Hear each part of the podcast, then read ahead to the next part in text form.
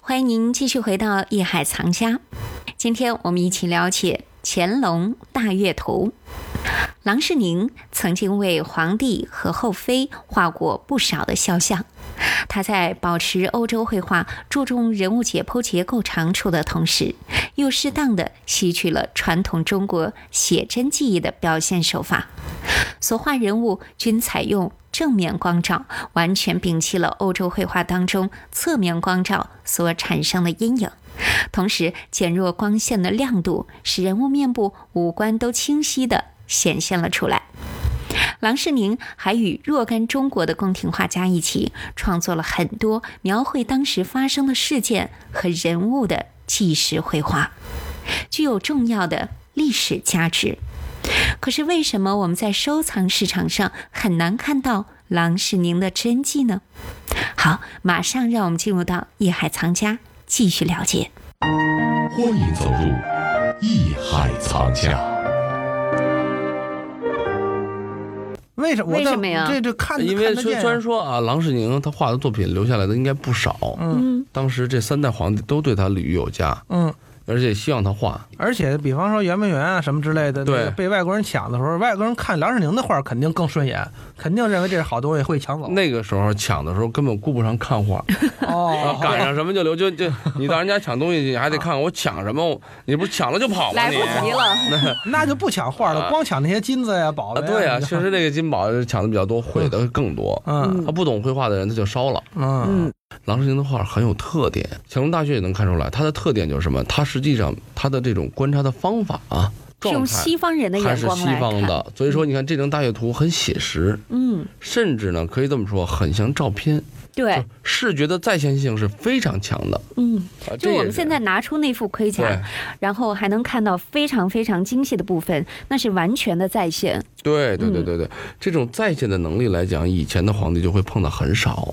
哎，那郎世宁有徒弟没有？啊有很多徒弟，他就是有官办徒弟，就是呃皇帝让他带的这些画师，哦你要跟郎世宁学习，嗯啊，这郎世宁不就算师傅了吗？嗯啊还有一些当然就是郎世宁主动的，哎，就是说去跟中国的这些宫廷画师们去探讨，嗯，那应该说在宫廷画里边，就除了郎世宁画这种东西之外，后来应该还有很多人都画啊，这种对，还有就很学着他的。确实这种画风啊，哎，对，是确实有你说的这个非常对啊，有很多，所以你看咱们再看展览的时候，你会发现，哎，有些画感觉跟西方绘画就郎世宁画的一样，但它确实不是郎世宁出自中国画啊，家中之国手画。家是找但是呢，他是学习了郎世宁的画法，啊，对对对对，所以这个是我想跟大家谈，就是很重要的一点，就是用什么样的方法表现什么样的题材，这是非常重要的一件事儿。如果乾隆大阅图，乾隆这张骑马的这种戎装像，咱们现在设想一下啊，不用这种西画的方法，你就没有那种马那种健硕、人物的饱满、远山这种空间，嗯，对吧？你想，如果咱们换一个角度，咱们用的是中国的水墨画，这时候你想象也能感觉到，相对大阅图来讲，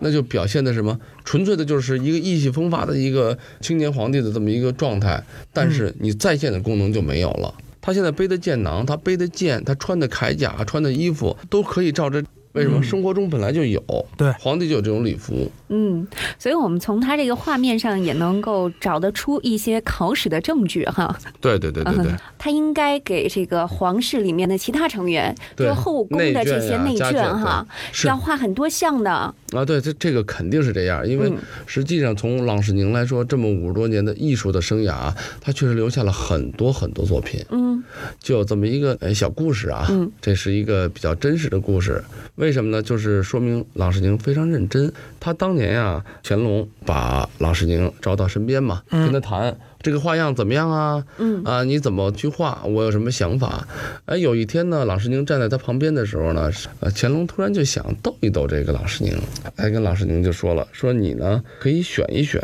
选什么呢？选一个最美的嫔妃。然后郎世宁很恭敬地说：“皇帝啊，您的身边的嫔妃个个很美。”乾隆说：“你呢，就给我画一个最美的，我就让你给我画一个最美的，嗯，都美，我也不知道哪个是最美。”我呢就想您说画哪个我就给画哪个。后来乾隆说说那不对啊，为什么？说那天咱们一块儿去，我这是听他们歌舞的时候，怎么你不是一直老看着那个嫔妃或者是往那边看嘛，你肯定心里头有谁，你告诉我没关系。你告诉谁，咱就画谁。我看看是不是跟我想的一样。考验来了，那个郎世宁说说，陛下呀，我真的是眼里头没有看到他们任何人，我是看到那边房脊上的瓦，我是在数瓦，我是在想，哦，皇帝说是吗？不可能，我不信。为什么这么多美女在你身边的话，你就这么去？那么呃就淡去定数吗啊，数瓦片儿，你自己不去考虑这，不去看他们吗？啊乾隆说怎么证明啊？我也不知道怎么证明，但我告诉您，那边那瓦一排是三十个。嗯，嗯，乾隆说啊，是吗？行了，好，退下吧。叫这人去数，看他是不是三十个。一数，果然是三十个。哦，这个时候，乾隆才知道，原来这个郎世宁确实在绘画中啊，在他的生活中是心无旁骛的，很专注的他的艺术的创作。为什么咱们现在看到的是成品？咱们只是不懂的人说，哎呦，这幅画真好，画的挺像。完了，嗯，可是如果懂得绘画技术法的人，就会看到这种作品，真是第一，花费了很多心血，嗯同时倾注了很多感情，而且也有非常非常高超的技术表现力。通过这个小故事呢，郎世宁就再也没有被皇帝捉弄过。嗯，对，啊因为有他已经谙熟了中国文化 啊，， 对对对对对。说起郎世宁啊，嗯，呃，实际上郎世宁的伟大的贡献啊，嗯，不光在于绘画啊，还有很多别的。我不知道这个咱们两位知道不知道？实际上郎世宁对于咱们中国甚至咱们民族，他其他的贡献还在哪方面？反正往宫廷上想吧，大家宫廷上想，啊，我们德亮知道应该，嗯，选，嗯 呃呃，宫廷上啊，嗯， 天文、历法、呃，这你数学、 啊，你说这个哈，和他绘画有关系的吗？几何啊，既然是绘画的艺术家，你再想想，哦，和绘画有关系的，我要说设出计得沾边了啊，嗯设计什么呀？设计什么呀？所以什么呀？好，呃，你看这个是一个，咱们讲一个题外话啊，就是现在咱们所说的，实际我说出来大家都知道，就是圆明园。因为当时从康熙开始营建圆明园的时候，就有一个想法，就是我是万园之园，嗯，我要在世界上我这个建筑都是最完美的，怎么办呢？我这时候就要需要西方人来来去告诉我他们的当时设计是什么样，我要让他去结合，嗯，所以说那个时候最受器重的郎世宁为首，作为西方的这个设计的主体力量参与进来，以至于咱们现在后来看到的圆明园的图纸啊，很多大部分图稿都是出自于郎世宁和郎世宁带领的这些西方的艺术家，包括中国的艺术家的手笔之中。比如说啊，咱们那些大水法呀，咱们看到那些西方很明显的那种巴洛克或者什么哥特等等这种西方艺术形式的这种风貌在里头。同时呢，它房子上又有那种传统的什么船呀、又有传统的那种房脊啊，都是中国的。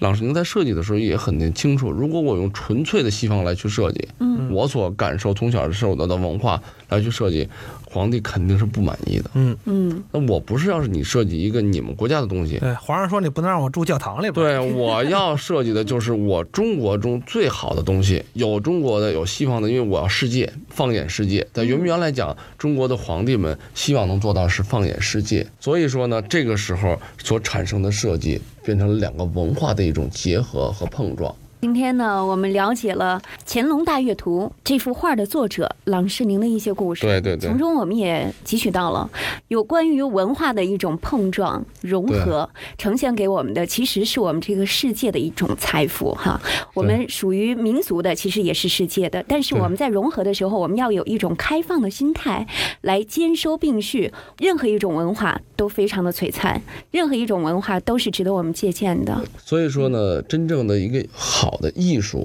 固然如此，嗯，艺术的创作。艺术的这种，呃咱们说完美的体现对，包括《乾隆大阅图》体现出了中国绘画的精髓，还有西方绘画技法的高妙，然后形成了一幅伟大的作品，也形成了一个咱们说这个乾隆伟大皇帝的形象。嗯那你想，如果咱们现在换成整个国家的治理来讲，如果乾隆皇帝当时能像对待这个郎世宁朗一世样宁画家艺术这种包容的话，来对待西方的，对待咱们科中学文艺技术，术哎，技术啊，意识能去兼容并蓄，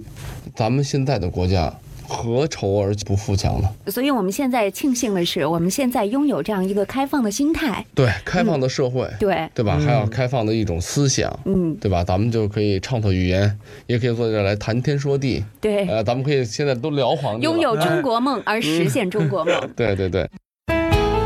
这里是艺海藏家。本内容由喜马拉雅独家呈现。